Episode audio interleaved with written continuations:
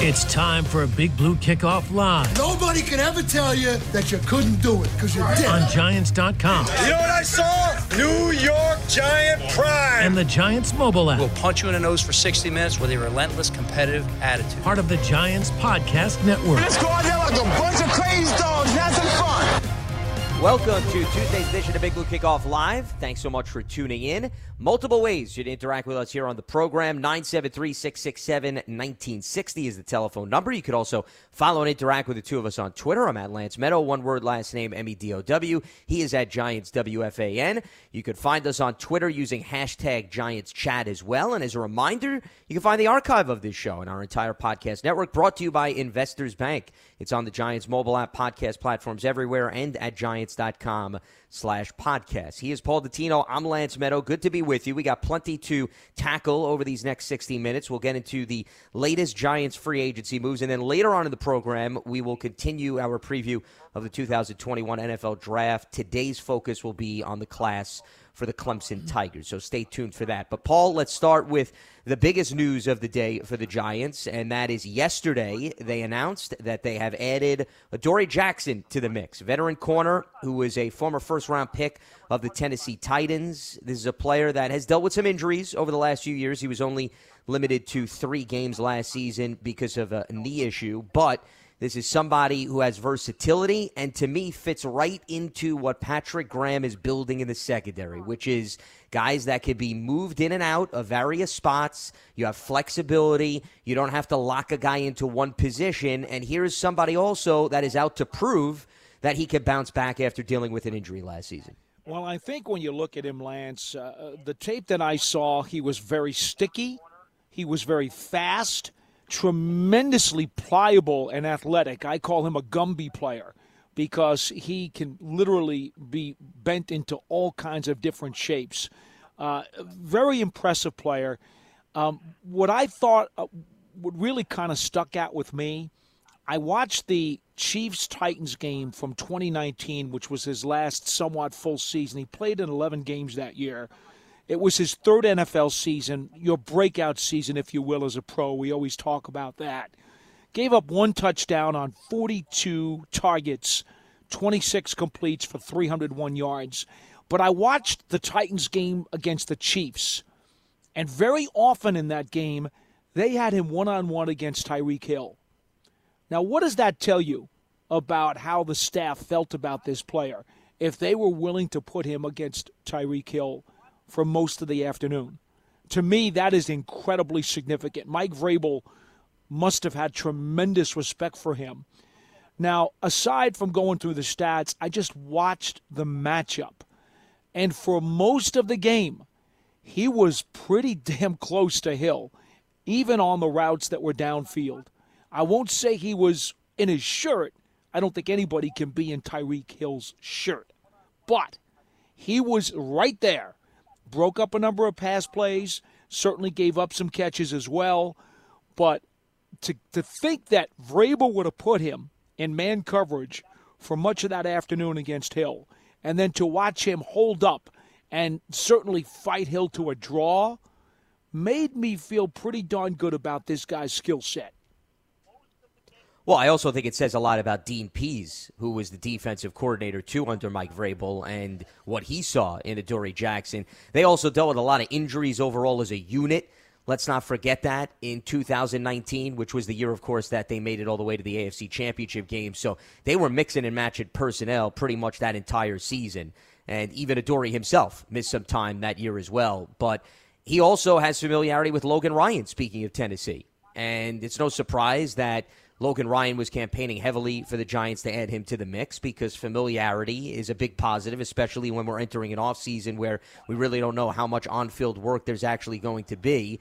So here you have a player walking into a circumstance where he will notice somebody who he's had reps opposite throughout the course of his career. Because remember, Logan Ryan was playing corner when they were together in uh-huh. Tennessee before he made the transition to safety. And, you know, once again, here, if you're Patrick Graham, Paul, regardless of Adoree Jackson's skill set, this to me is just another player that he can experiment with depending on matchups on a weekly basis. So if he wants to use him one week on the inside, he could do that. If he wants to move him to the outside, McKinney is somebody that could be moved around. Darnay Holmes. The theme that I'm seeing based on who they drafted last year and who they brought in in free agency, starting with Logan Ryan at the tail end of training camp last year, is once again players that are not locked into a specific role but are comfortable being moved around. And I think Jackson, for the most part, fits that profile, coming from a defense where, like I said, because of injuries over the last few years, Tennessee was forced to move guys around. They didn't have the luxury to just stick with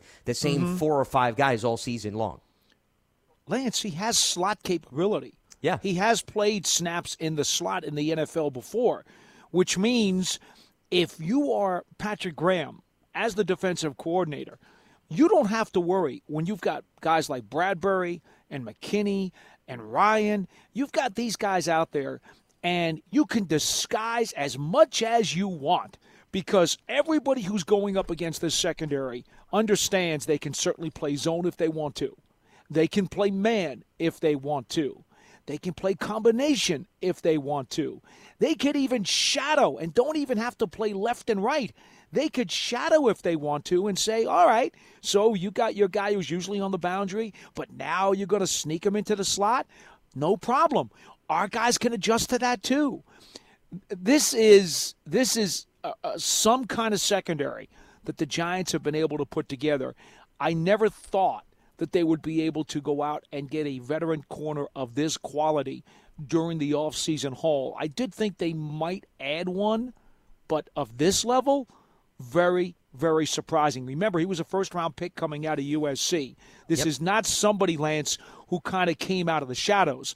This is a this is a kid from the very get go has always had a high ceiling in the pro game. Do you guys want his slot and outside corner snap totals? I have them if you want them. You you you can sure, let us know what those numbers yeah. are, John. Yes, uh, in his career, four year career in the NFL, he has played 2,300 snaps at wide corner and only 266 inside. So his experience is much more focused outside. No doubt. But at 5'11, yeah. 185, and his movement skills, to Paul's point, he does have that ability if they want to use him there. But I would expect given the need for an outside cornerback, I think we're going to see him across from Bradberry more often than not. I'm sure he will. I'm sure. There's no doubt about that. But again, if somebody wants to take their star boundary guy and then throw him in the slot a little bit to throw a mixture into the Giants' uh, psyche, they could certainly shadow him. Sure. And and tell and tell him, hey, you know what? Let's you go right there. Follow him. Go inside if you want to. He's got the quicks. That's the point. His athleticism and his Gumby like skills allow him to play anywhere. Well, and if you're smart, if you're an offensive coordinator, you're going to want to maybe test the Giants secondary and put guys in positions where maybe they haven't had as many reps. So I wouldn't be surprised if some of the teams, specifically within the division, want to give the Giants different looks, especially when you look at matchup one versus matchup two. The more that guys can do, I think the more valuable they are on a roster, especially within a defense run by Patrick Graham. And I don't think it's a coincidence, by the way, that they continue to bring in players who they may not have even splits outside, inside, corner safety, mm-hmm. but they at least have a taste of it at some level, at some particular spot within their career. You also brought up the 2017 draft. They now have four 2017 first round picks on the roster, Paul. They brought in John Ross, Adoree Jackson this year, and Evan Engram and Jabril Peppers were already on the roster. So you got four guys in the top 25 picks from 2017. And what I also think that's connected to is I don't think they're necessarily targeting the 2017 draft class, but what you're seeing is you're seeing the Giants bring in a number of players who have expiring rookie contracts, which means they were polished by their previous teams. They had their highs and their lows, and the Giants look at these players as maybe needing something to prove on one end, trying to bounce back from injury and also showing enough flash to now put them in a different environment that maybe they could take their game to new heights. That I also see as a common theme because John Ross and Adoree Jackson, the common element in both is the fact that they've battled some injuries in recent history and their former teams wanted to move on from them clearly. So now it's an opportunity to redefine themselves and also prove that they're durable, which I think is going to tell a lot specifically about those two players because they're only going to be as valuable to the Giants, assuming they could stay on the field game in and game out.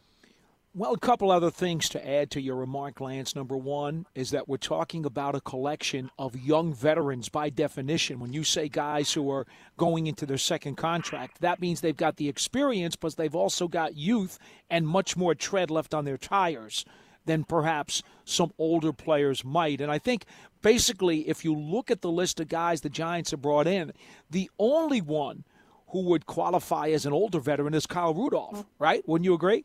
Yeah, I think that's fair. Everybody Absolutely. else is a young veteran, if I had to put an adjective on them.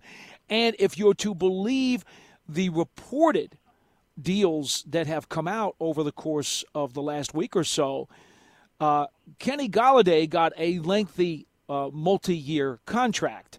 Adoree Jackson reportedly got a three year contract.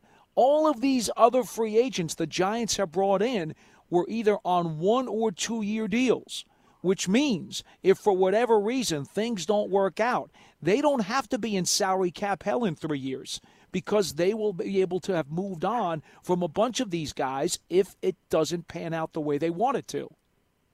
I also think your point about multi year contracts for those two players that you mentioned also shows you that they're young enough that you could build with them moving forward more than just one year. No question. So I think that's another indication that just because they're coming from another team and they're considered a veteran by definition because they've been in the NFL for a few years doesn't mean you're thinking about, all right, bring them in, go all out this year, and then move on. No, those could be players that you also can have in the mix for years to come, depending on whether or not their performance meets the criteria and value, of course, of the contract.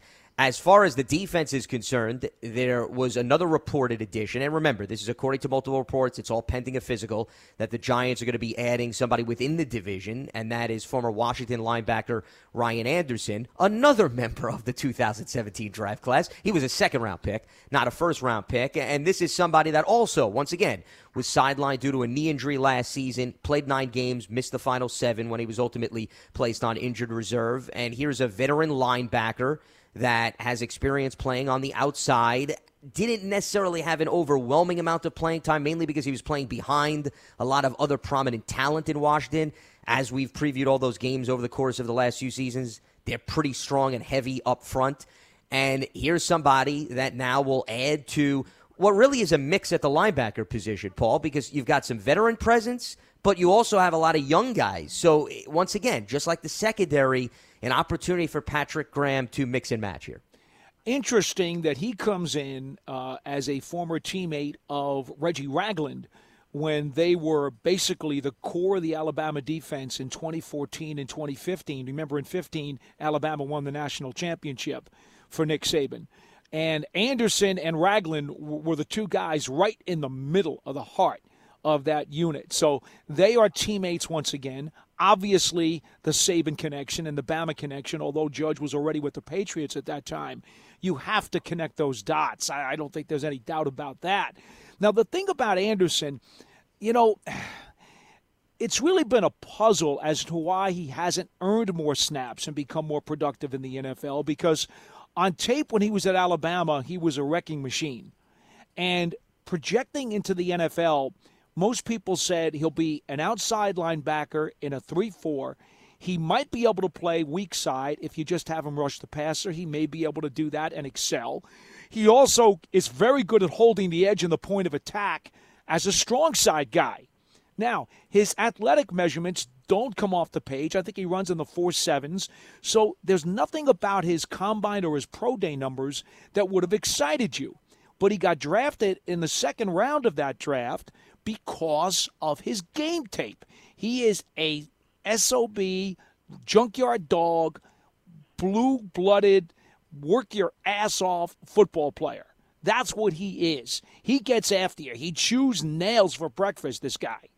And wow, that's some appetite. And there was another thought on him when he came into the league that maybe he's like 255, that maybe he would put on 15 pounds and maybe even become a defensive end or stay at the 250 range or so and wind up being an inside linebacker in a 3 4. So I wonder, and I don't know this, I'd love to talk to Anderson at some point, how he feels the Washington team utilized his skills. What were they trying to get out of him? Where did they want him to play? Where did they think his skill set fit? Was it just that he was blocked by other guys?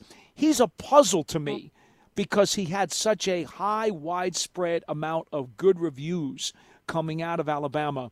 And for whatever reason, it did not work. Maybe he simply needs a change of scenery. And my final thought is that uh, Odenigbo from the Vikings, in some regard, is a similar kind of player who, you know, did not ever put up big, splashy, you know, headline kind of stats or, or numbers when he was in Minnesota. But this is a guy now, outside linebacker, pass rusher, and maybe they're taking the shackles off of him and will let him kind of do what he does best. So I think the Giants have two guys here, and they're certainly hoping at least one of them hits. Well, remember, Kyler Fackrell is a free agent, so they're going to need to replace someone who at least has some veteran experience in the event that Fackrell doesn't come back. And I think it is a fair parallel between both of those guys because I think the common theme is, Paul, they were both playing behind proven commodities. Remember, Odenigbo was behind Everson Griffen, and he was behind Danielle Hunter. Then mm-hmm. you look at Washington, you had Ryan Kerrigan and Preston Smith. And exactly. Ryan Anderson filled in here or there for Ryan Kerrigan, but he never was the main starter. The other thing that's important to know with Washington, he was in multiple defenses. Remember, Greg Manusky was the defensive coordinator when he came in. Then all of a sudden they moved to Jack Del Rio last season. So this is going to be now the third defensive scheme. Sometimes it takes a good fit or a better fit for a player to get comfortable and start to put up the numbers that you anticipated coming out of college. So this could be one of those change of environments, comfort level things that all of a sudden clicks. Time will tell. But remember that once again is a reported signing pending a physical that is not official compared to some of the other players that we spoke about. Let's open up the phone lines at 973 667 1960. Lance Medow, Paul Dottino with you here on Tuesday's edition of Big Blue Kickoff Live as we're going over some of the latest free agent additions. We will start to preview the NFL draft a little bit later on in the program, focusing on Clemson. Let's check in with Marty in Manahawkin. What's happening, Marty? Hey, good afternoon, guys. How you doing? We're doing Hi. very well. How about yourself? Yeah, hanging in there. Uh, I was uh, telling John uh, on the way in uh, that uh, the way things are going, if mm-hmm. uh, they don't get the top guy they want at the 11 pick, then uh, you know I wouldn't I wouldn't mind seeing them trade down and uh, accumulating some more picks and and uh, loading up with some more uh, talent on the team, plus also uh, getting some uh, viable backups. I think uh, at this point now uh, we we can start looking uh, to putting more depth uh, more depth out there. Uh, wonder what your thoughts are. Well, I mean, if you love a guy at 11, you take the guy at 11, regardless of whether or not you've already addressed that position throughout free agency. They certainly, I think, have the flexibility where they don't need to go in one specific direction. I think that's a fair takeaway, but I don't really think free agency tremendously changes anything with the draft because you can never have enough at a given position. And even if you use the 11th overall pick, Marty, on a talented player who may be at a position where you feel pretty good about, there's no guarantee that the guys in front of him are going to play all the games, so he probably is going to contribute anyway during the course of his rookie season. So therefore, it does help your depth and it adds more value, which is what you're referring to. And I think that was a big emphasis for the Giants this offseason. I think they realized, hey, we lost a lot of guys last season during the course of the 2020 season, whether it be Barkley, whether it be Carter, Ximines, and you called on guys from the practice squad or maybe younger players who you didn't anticipate giving them as much playing time as a result of not having a lot of veterans out there. So I think they look to address that based on some of the moves that they've made thus far. Marty, the only thing that I would say here, and I mentioned it the other day when I was talking to John and Lance when they did the uh, Kenny Golladay special BBKA show on Saturday night, and that is this: the the value slash need component comes into play uh, in every round, obviously, or at least the first two days of the draft. It's a little bit less as you get later on in the draft. But right now, if you've got that three or four or five players in the cluster with virtually the same grade, obviously the need plays a bit more of a role in that draft choice. Well, right now, the Giants have plugged so many of their primary needs that in reality, you can tip that scale more towards value and kind of, I don't want to say ignore need, but it becomes less of an issue when you're weighing those two factors, trying to combine them to find the perfect pick. So I really think that this much more opens the, the door and opens the curtain, you will, to be able to freely pick without any hesitation the guy who's the best value. I'm with Lance. If Kyle Pitts is there at 11, you take Kyle Pitts at 11. I don't care if Rudolph is here or not. I take Kyle Pitts at 11 if he falls. You know, but but I'll give you a great example, and the best one that I can give you right now, and I think a lot of people probably feel this way.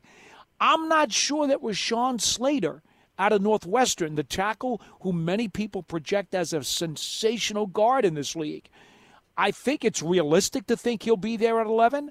I'm not so sure that he would have been one of my top two or three or four selections at 11 prior to free agency.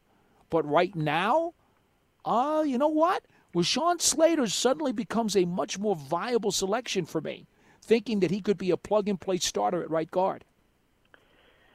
Yeah, I agree with you, Paul. The thing is, um, you know, a lot of these uh, mocks I've seen, uh, he may not even be there for the Giants. They're even some are even showing him being taken by you know our favorite team, the Cowboys, right ahead of the Giants. So that's you know, pretty that close, though. Nice... So he, if he falls in the neighborhood, or at least you think he will fall in the neighborhood, you have to start considering him.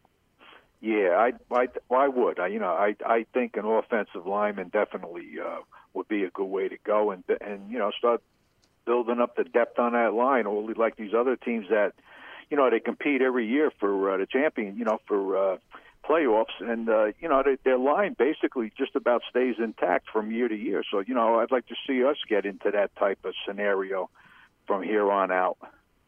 And by the well, way, guys, and you do that note, through, through the drafted the free agency. I mean, that that's how you build up the depth. That's why, and appreciate the phone call, Marty.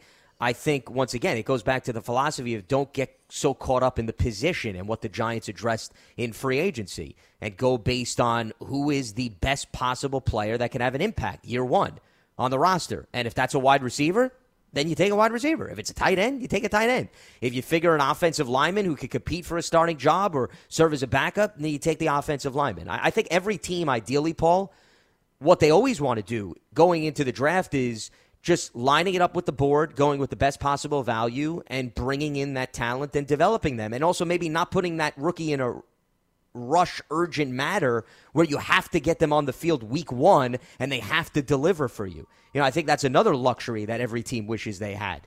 Not to say that, you know, we know exactly how things are going to play out with the competition in training camp for the Giants, but you could also make the argument, assuming all of these free agents stay healthy, they could very well take a guy with the 11th overall pick and not necessarily have to crown him as the savior entering week one of this season.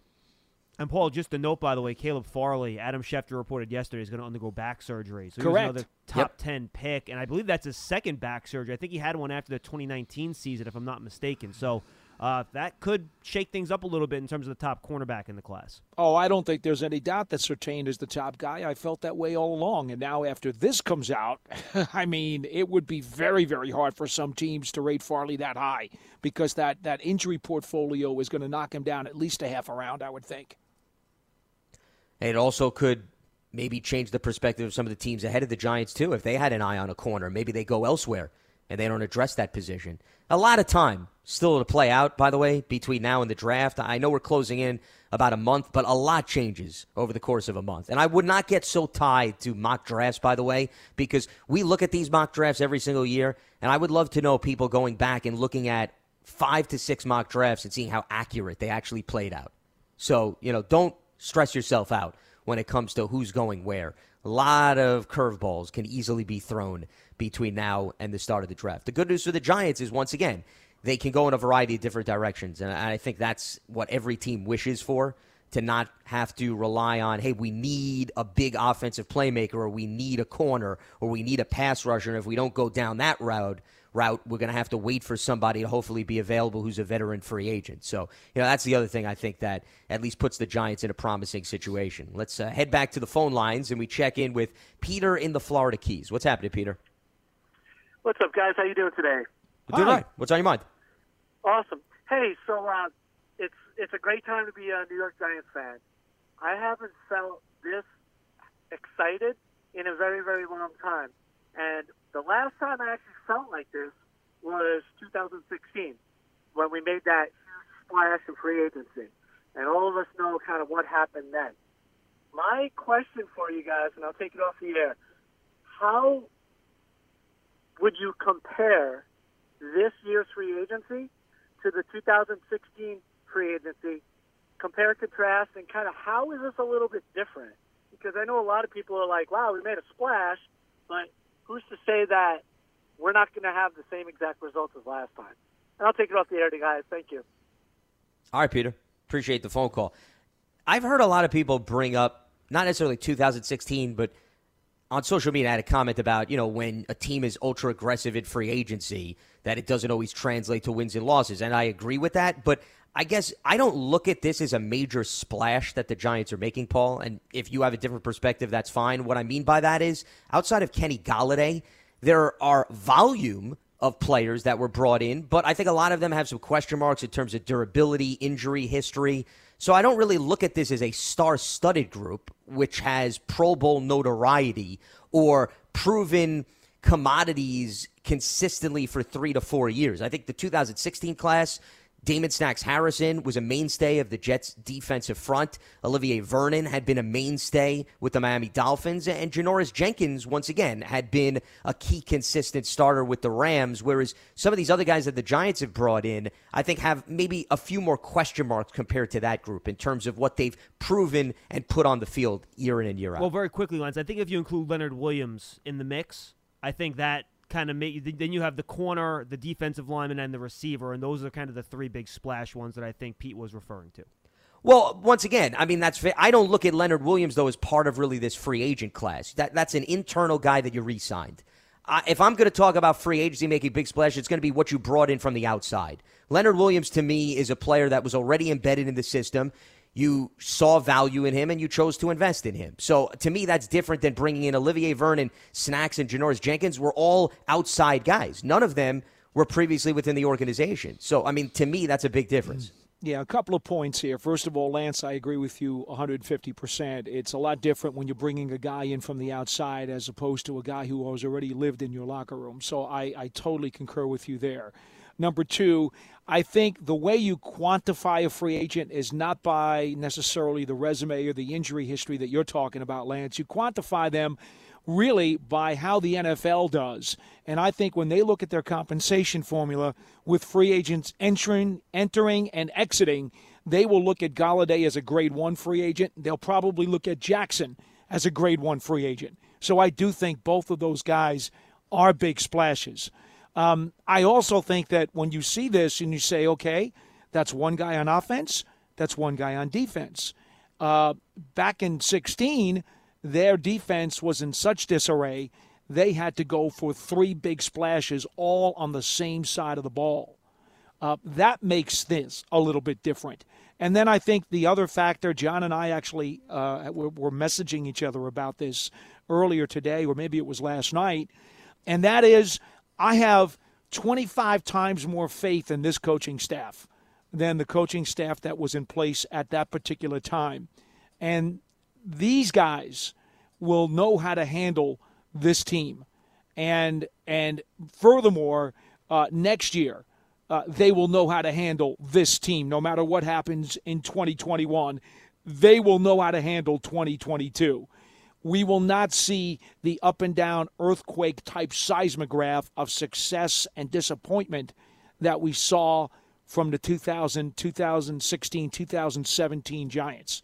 I, I, I trust this coaching staff will handle this roster in a much better fashion.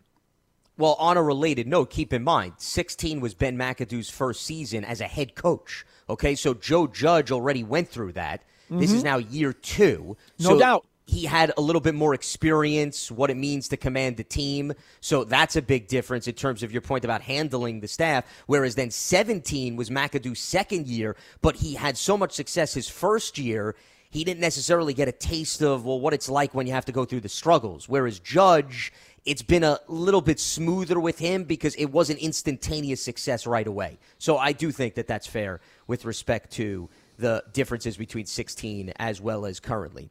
Let's head back to the phone lines. Ed is in Florida. He joins us here on Big Blue Kickoff Live. What's happening, Ed? Hey, Lance, how you doing? Thank you for taking my call. Well, thanks for making it. Appreciate it. So, what do you got for us? Okay.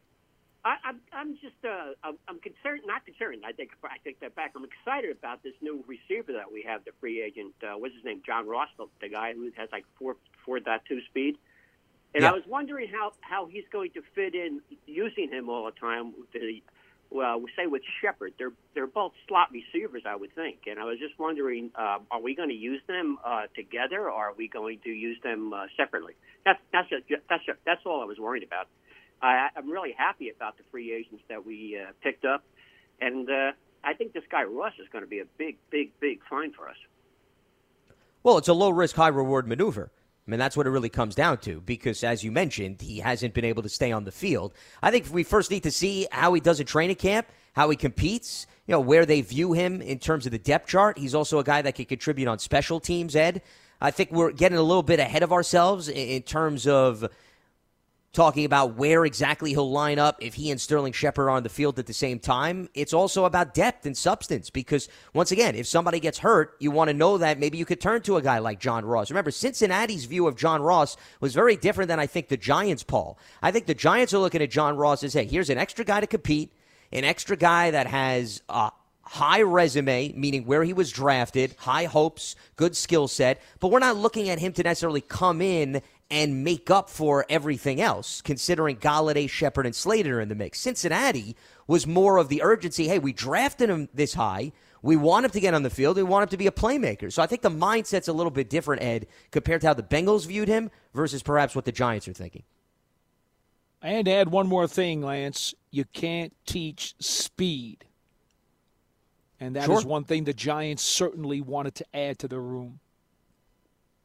You'll always welcome that into the mix. I'd appreciate the phone call, Ed. But I do think, once again, the Giants are not maybe placing the same expectations on John Ross that perhaps Cincinnati was looking at immediately when he came into the mix. Ross so I is a do four think. or a five for the Giants, and the Bengals were probably looking Yeah. at him to be a one or a two, and certainly no lower than a three. And sometimes that goes back to environment, change, outlook. When you combine all of those factors, it does make a difference. And sometimes that's what a player needed. Hey, let me take a step back. Let me be more comfortable within the system that I am now. I know the high hopes, the high expectations are not there. I can just play my game. And that's what I think they're expecting out of John Ross. All right, so that's what is happening in terms of free agency for the New York Giants. We'll get back more into those storylines as we move along here on Big Blue Kickoff Live. But right now, we want to turn our attention to the 2021 NFL Draft. And today, we're going to focus on the Clemson prospects. And to get more into that, we are now joined by a man who covers the Clemson football team for the Post and Courier, none other than Josh Needleman. Josh, you got Lance Medow, Paul Dottino here on Giants.com, Big Blue Kickoff Live. Appreciate the time today. Hope you and yours are safe and healthy. How's everything on your end? Things are great. Thanks for having me on, guys. Really appreciate it. Well, happy to have you aboard. Let's start from a big picture perspective, Josh. They just had their pro day the other week.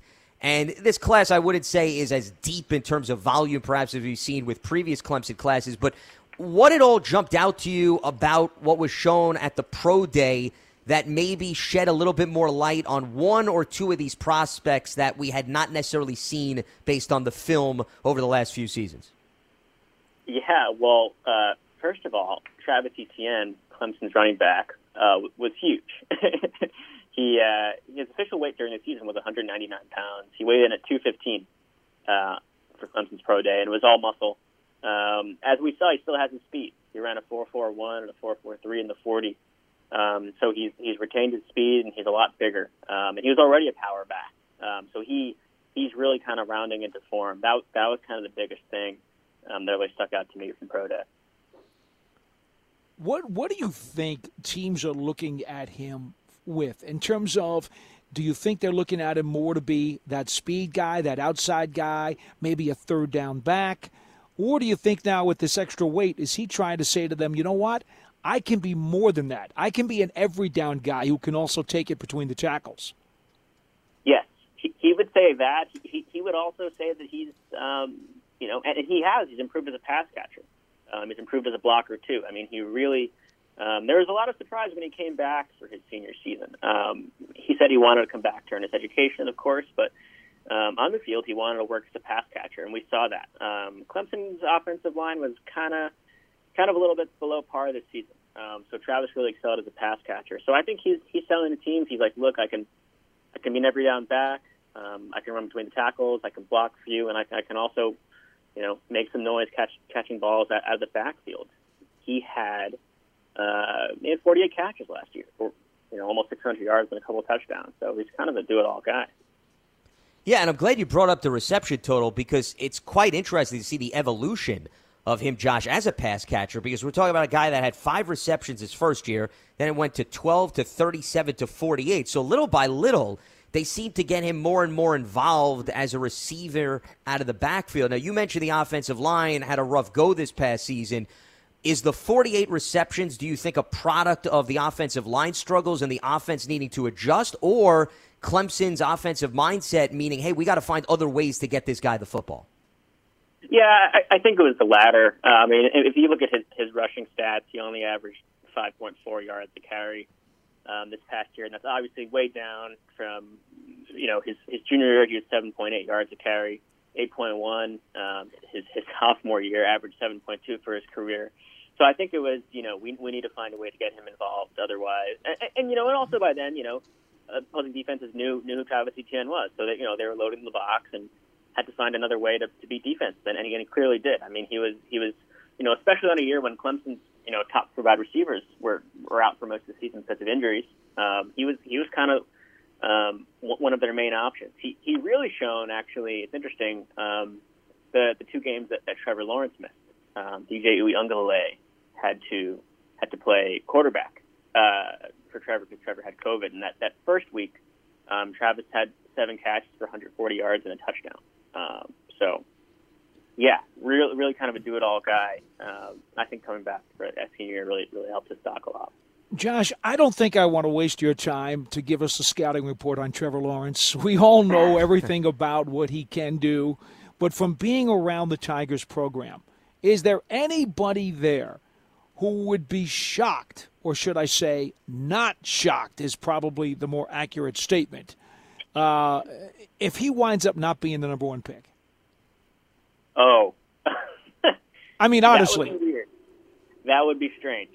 That would be strange. Um, you know, just especially with that. You know, he, he had his own personal pro day back in February, and that was just on a couple days' notice. Um, and that was actually at, at the urging of Urban Meyer. They had been on a Zoom, and Trevor needed surgery in his non-throwing shoulder. Um, so you know, Clemson's pro day was was was mid-March. Uh, Trevor would have just been recovering from surgery right now if he waited till mid-March. So they bumped it up till February. And Urban Meyer really kind of kind of asserted himself there. I mean, he was. I mean, if you look, go back to the photo and the videos from Trevor Lawrence's pro day, you had Urban Meyer was standing front and center right next to Dabo Swinney. It was kind of a, it was kind of a power move. Yeah, he was like, "No, this is my guy. Don't even think about it. He's coming to Jacksonville." We are talking with Josh Needleman, who covers the Clemson Tigers for the Post and Courier, as they just recently had their pro day since, as Paul mentioned, there's really no point in delving deep into Trevor Lawrence, since I think you have to be living under a rock if you don't realize his upside as a quarterback, and it's highly unlikely that the Giants are even going to have the ability to even have a pipe dream. I want to go more towards the guys that are protecting Trevor Lawrence, and you hit on the offensive line and some of the ups and downs, and they do have their left tackle who's throwing his name into the NFL draft in Jackson Carman, somebody that started all 12 games at left tackle this past season. Really, the last two seasons, he seems to have been a staple there. What have you seen out of him in terms of his consistency in run blocking versus pass protection? That's an interesting question. Um, he, it, it, it's kind of tough with the offensive line because so much of it is based on, on chemistry and you know is a guy next to you uh, making his reads and whatnot. Um, Jackson was, was a little bit uh, up and down this past year for sure. I mean, I think he would say he's probably a little more productive. Um, his first year, uh, his first year as a starter, when he was a sophomore. But you know what? He's six six and three twenty eight. Uh, you can't teach that. Um, so I, I think I think Jack's the, the heck of a heck of a prospect for this draft. the one comment that I saw coming out of the pro day, Josh, was that uh, he does have rather short arms, and we know that guys in the NFL uh, get very queasy about drafting a tackle with short arms. Do you sense that there is any possibility that people are looking at him potentially as a guard to move him inside? They could be. They they could be for sure. I mean, you know, Clemson does kind of cross train all their all their offensive linemen. Um, even just talking to Dabo yesterday, um, for this coming season, he said no player has a home yet. Everyone's kind of learning all, all positions. Um, so I, I could see that.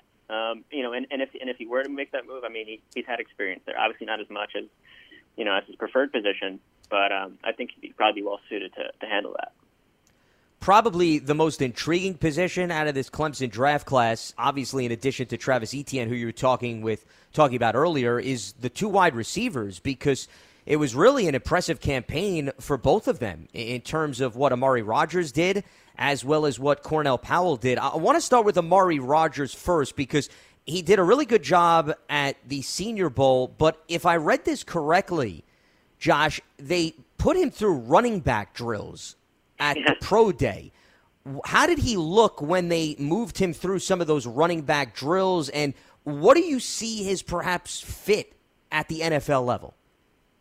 Yeah, that was that was interesting. Um, that was a surprise to Amari too. He he didn't he didn't see that coming. I don't know. It's interesting. I mean, he he was Clemson slot guy um, this year, uh, but again, you know, a, a little bit of a shorter guy, five foot ten. Um, it's something that could work. I mean, he, he's got a, actually a very similar body type to Travis Etienne. Uh, really bulky, really strong, um, obviously really quick. It, it could work. He looked good.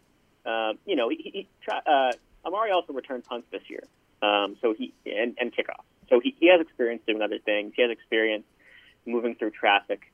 Um, but that definitely caught him off guard for sure. But you know what? Amari Rodgers' father is a football coach. Um, Tee Martin, he's with the Ravens now. He was in college for a number of years. I, I think Amari's a smart player. Um, I don't think the transition, you know, if that were to happen full time, I don't think that would necessarily be too much of a culture shock for him because I got the impression he, he could he could play every position. He might be even, you know, able to coach every position. That's just how knowledgeable he is. Powell is an interesting prospect for me, Josh, because you know he's not the tallest guy in the box, uh, certainly not the fastest guy in the box but his production is really good. He's got tremendous athleticism. I, I, I, use the word a lot of times about a guy who is so pliable and athletic that he's like Gumby. He is a Gumby kind of player for me. And, and I could see somebody having a twinkle in their eye for him and thinking they may get him as a later round steal. Yeah, I, I totally agree. Um, I mean, Cornell Powell was a four star guy. I mean, he, he actually uh, was was in that mix to start his freshman year back in 2016, um, but he got hurt. And at Clemson, when you get hurt, there's four or five more guys who are as talented or more talented than you, and they're going to take your spot. And then that's kind of what happened. 2017, 2018, 2019, he's kind of this this bit player, and then you know, like like you said, I mean, really really excelled that senior year. Um, I, I'd love to have him on my team. He's he's a gamer. Um, he he had a great. He also was really helpful um, with DJ Uiagalelei when Trevor went down. You know, DJ kind of went back to Cornell again, again and again, that Notre Dame game and the Boston College game. Uh, you know, n- not the tallest wide receiver, six six foot tall. Um, maybe not the most explosive, but he runs really good routes. He's got great hands. He's consistent. Um, I think he'd be a really good late round pick for sure. Yeah, he jumped to 53 receptions this past season right. after having 15 in 2019, which goes back to what you said. He was just stuck behind so much talent over the last yeah. few years that he finally gets playing time, and he transferred that to productivity. The other thing that I think jumps out, Josh, is the seven touchdowns. You mentioned, you know, he's not the most explosive, but he's got good hands. What stood out to you about how they targeted him specifically in scoring opportunities and how that may transfer over to the NFL level? Well, he, was kind of the guy. I, I mean, you know, usually Clemson likes to, you know, in 2019 they'd throw it up to uh, Tee Higgins and Justin Ross, a pair of guys six, six foot three, six foot four. Um, with Cornell, it was more kind of slants. It was more kind of in, inside looks. It wasn't necessarily putting it up and letting him jump for it. Um, it was just kind of you know relying on his route running and getting him the ball in a place where he where he could catch it because he was going to catch it. Right? It was, it was a matter of just him getting him in, the, in those right spots. Is there anybody else who we haven't touched on who you think could be a dark horse that would uh, potentially catch the eye of some NFL folks? Hmm. Let's see. I, you know, I, I think we hit the main ones. Um, you know, uh, J.C. Chalk is eligible at tight end. I, I don't know that he's necessarily going to catch a ton of eyes. Um, Clemson did work out a couple, a couple of, a couple of skill position players who hadn't um, haven't gone to the NFL yet. Who were uh, Diondre Overton graduate in 2019. Uh, you know, he, he, the thing about Overton is, you know, he really could have been Powell. He could have been Cornell Powell. Um, I mean, he was kind of a really talented guy, four-star guy who kind of um, didn't really get that that opportunity to shine. Cornell got it. You know, his redshirt senior year. Overton never really got it, but he's still in great shape. He looked good at pro day too. Um, and he's a skyscraper too. so, right. Exactly. right. the, I know, Josh, you don't get to listen to this program very often, but I love skyscrapers. he, he's a skyscraper for sure. Um, and, and you know, he, Dabo always always credited him because he probably could have gone somewhere and gotten a lot more playing time, but he wanted to stick with that program and you know do things the right way. And it, it'd be nice to see him on on, on, on a roster. I think he can contribute. Josh, last one for me, more of a big picture because, as you mentioned, we went over pretty much in detail each of the prospects. The Giants are in a position where maybe they have the luxury to not necessarily go after a major need, but add some depth to what they've already done in free agency. Travis Etienne, Amari Rodgers, Cornell Powell. If I were to ask you of those three, who do you think will have the biggest impact on the NFL level? Who has the most upside? What would your response be? I think it's Travis Etienne. Um, you, you, you do worry about running backs, obviously, and, and their longevity. Um, and, and you know, and Travis did do four years at Clemson. He could, he could, he could have, he could have, he could have left after his junior year, gotten drafted probably early second round last year, made a lot of money, been really successful. Um, so the longevity thing is, is an issue, but in terms of um, pure talent, in terms of a guy who could really help you win his, his, his rookie year, I, I think Travis Etienne and Saquon Barkley would be a, be a really fun backfield. oh my god, that would be amazing. Uh, that to me, he, he's the most fun player. He's the guy I'm most looking forward to seeing. Very cool. You're gonna have stuff. Giants fans foaming at the mouth after that comment, there, Josh. I hear you. I hear you. Good stuff. He is Josh Needleman, who covers the Clemson football team for the Post and Courier. Josh, greatly appreciate the time and the insight. Stay safe and healthy, and look forward to talking to you down the road. Thanks again. Thanks, Josh. Thanks for having me on, guys. Appreciate it. You got it. Josh Needleman weighing in on the Clemson football class. And as I mentioned, this is not a year where there's a high volume of prospects, as Josh indicated, but the top notch guys have an opportunity to come in and make a significant impact. I would say, once again, to me, Paul, the more and more I look at this class, I think Etienne is very attractive as a versatile player, but Amari Rodgers and Cornell Powell just continue to come back every time you look at the film, you look at the highlights, because I just feel they can bring a lot to the table, and I also expect both of them to make a fairly smooth transition, as some of the previous Clemson wide receivers have done in recent history. Well, it's interesting that you decided to focus on those guys because I look at Jackson Carman and I say to myself, you know what? I could see him maybe being a second round pick for somebody, especially if they believe that he's going to slide inside to guard. He's a mountain of a man, gets to the second level, so he's got some pretty good feet and is able to get out there and take on linebackers. And, you know, when he does anchor well, now he's a bit inconsistent, but when he does anchor well and he's got his game going, you can't move him, Lance. You just can't. I, I, I think he's very intriguing for me when you get after the first day's worth of picks.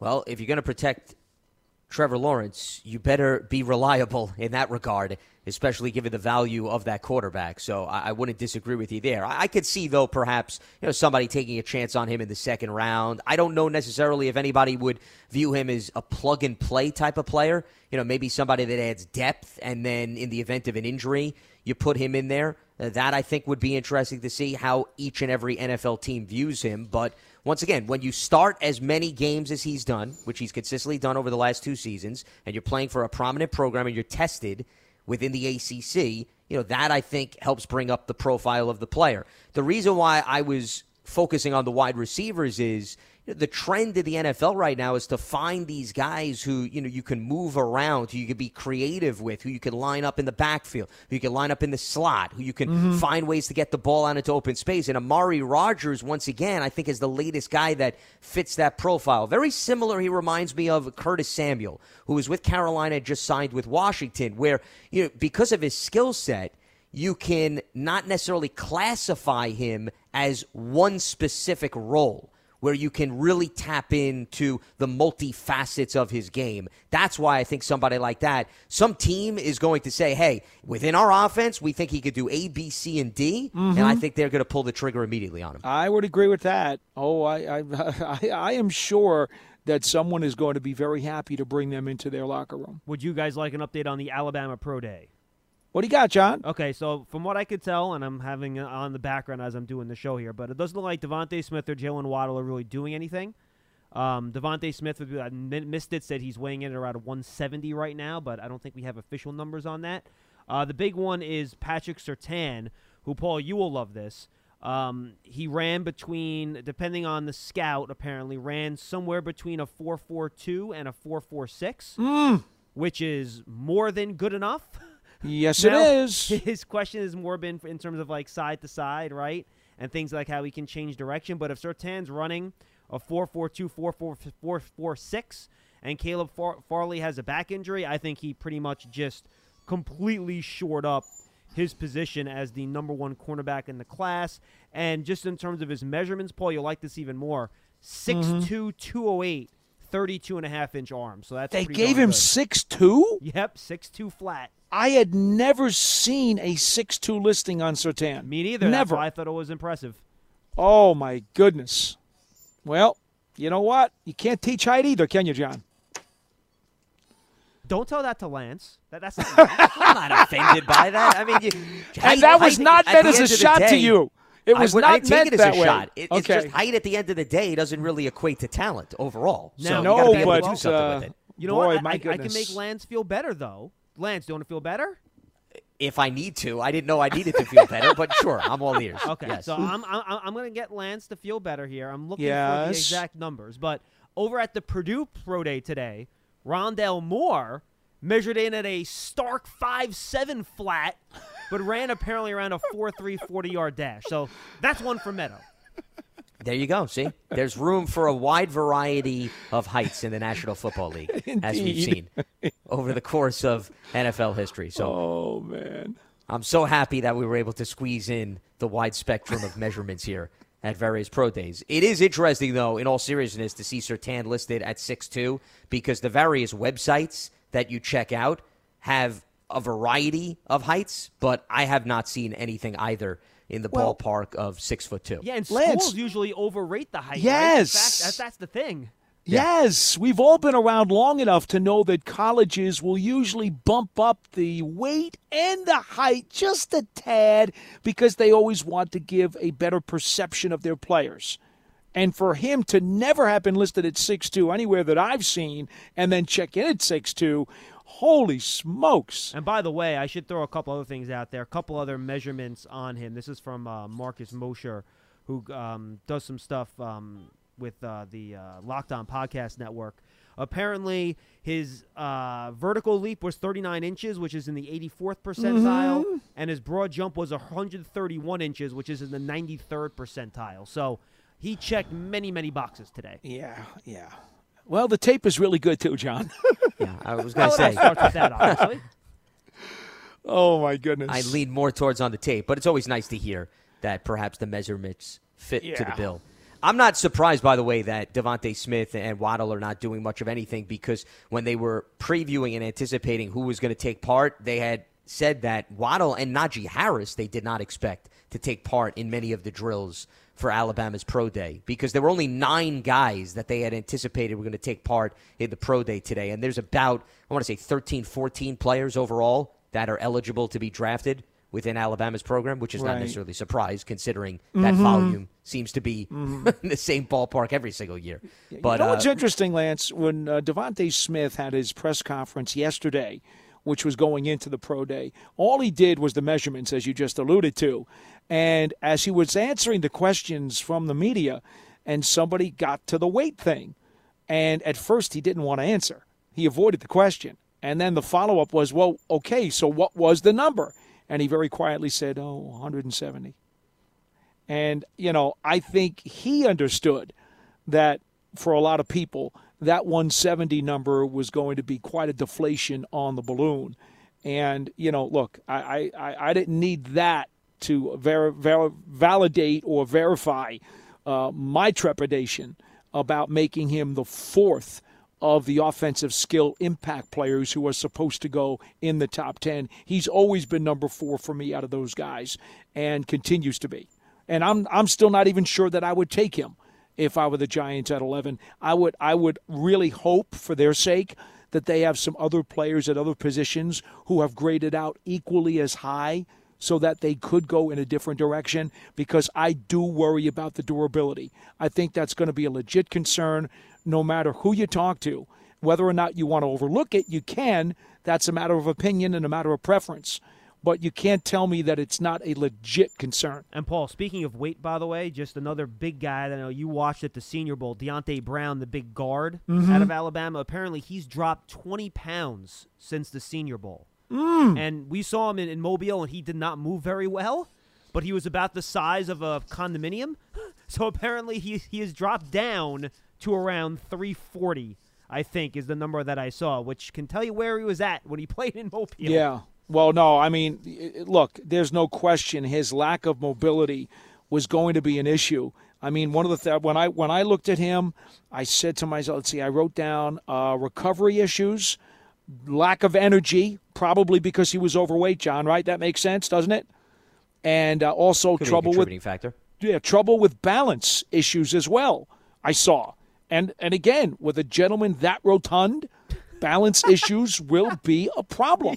Rotund, I like it. Well, and by the way, Lance, Jeff, and I will have um, coverage of what everything that happened at the Alabama Alabama Pro Day on tomorrow's Big Blue Kickoff Live. So make sure you guys tune into that. Or it'll be you and me instead of Jeff and you. No, I said me, you, and Jeff. Jeff is joining us because he was not on Friday's show last I didn't realize that. canceled. Well, that wasn't according to the schedule, so that's new. I'm learning new things on this very program. Audible. we're, we're getting surprises thrown our way over the course of the program. Well, I mean, Lance, Yeah. if you really don't want to work with Jeff, I can. No, I have no problem working with Jeff, but when you said that initially, he wasn't on the schedule, so I thought you had slipped up by throwing him in there. That's oh, why it I was news to me. right, believe it or not. Well, okay. Well, there you go. The show evolves over the course of the program Yes, that we does. learn. The point about DeVonta Smith that you were bringing up, Paul, it's funny because I was having a conversation earlier today, and DeSean Jackson's name came up because DeSean Jackson's a buck seventy-five. Right. Now, DeSean Jackson is a few inches shorter than DeVonta Smith, so you know that's important to take note of. But DeSean Jackson, I, I know the last few years have not been great durability-wise, but keep in mind we are talking about a guy that's now ten years into his NFL career. But for the most part, you look at his first six, seven seasons in the NFL. DeSean Jackson stayed on the field for anywhere from 14 to 16 games. If you're just looking for somebody with that type of a figure, that may be a question mark. Okay, I just called up for the sake of argument, and I don't wish to argue or debate with you on this, Lance. I called up DeSean Jackson's injury history list, and it is more than one computer screen long, dating well, all the way over the last few years. Yeah. dating dating back to 2005 when he had a shoulder AC joint sprain, missed only one game in his freshman season when he was in college. Then had a leg thigh bruise in 20 in 2007. Then he gets to the NFL and he's got a, gro- a groin, okay, a groin problem. Then he's got a concussion. This is all in 2009. I'm not going to go through the entire list, but it is literally over a screen long the amount of injuries that he's had. Now, I understand you're going to talk about the games he missed and say, well, relatively speaking, maybe he's missed only a few amount of games, so he's been able to gut it out and maybe play hurt. But see, when I'm looking for maximum efficiency, especially out of a speed burner with quicks, I need him to practice as much as possible, and I need him to be at as high a percentage of health as possible on a consistent basis. Because him going out there hurt and playing at a subpar level is probably going to hurt my team more than it's going to help. Yeah, I mean, you love the fact that a guy can play banged up. There's no doubt about it. You, You just don't want it to be a regular thing. I don't eh. disagree with you there. But once again, I mean, DeVonta Smith has played double digit games in three of the last seasons for Alabama. So, Right. you know, that indicates to me that on the highest level of college football, which is the SEC, he's held his own. Sure. Now, They- does that they mean that he's going to bigger, have a 10 year NFL career? No, but he's at least held his own. bigger, faster, and stronger in the NFL. And trust me, those Mack trucks impact you a little bit more in the pro level. No, absolutely. I'd also be curious, and I'll look into this more closely when it comes to DeSean Jackson's injury. See, with a guy like DeVonta Smith, I'd be concerned about broken bones, those types of things, because that to me is more concerning as opposed to a pulled groin or a hamstring, which maybe can be contributed to other things other than getting hit. But once again, I can understand the question marks connected to DeVonta Smith. Yeah, I, I, I, add this, and I add there. this: if he's there and he's an explosive player, and they really feel great about his ability to add things to the offense, and they take him, more power to him. And I hope he stays healthy. The only thing I say is that I cross my fingers that he does, because I don't think any of us doubt that he, he's an impact player, and and could be a very explosive, you know, NFL wide receiver. I, I, you know, it's it's simply a matter of how much risk do you want to take. Before we wrap, just a reminder limited Giant season tickets are on sale now for the 2021 season. In addition to the ticket savings, membership benefits include access to exclusive events, experiences, pre sales, and more. You can lock in your seats starting at just 100 bucks. Call 888 NYG 1925 or visit giants.com slash tickets for more info. You can also Get your experience of a premier hospitality experience watching Giants games and world class concerts in 2021 as a Giants suite partner. Limited full season locations are available. You can place a deposit for individual games. You call that same number or visit giants.com slash suites for more information. So that's going to wrap up Tuesday's edition of Big Blue Kickoff Live, which is part of the Giants Podcast Network. It's brought to you by Investors Bank on the Giants mobile app, podcast platforms everywhere, and at giants.com slash podcast. For Paul Dottino, I'm Lance Medow. Stay tuned for giants.com as we'll have Big Blue Kickoff Live Wednesday's edition at noon Eastern tomorrow. Enjoy. We're out. Have a good one.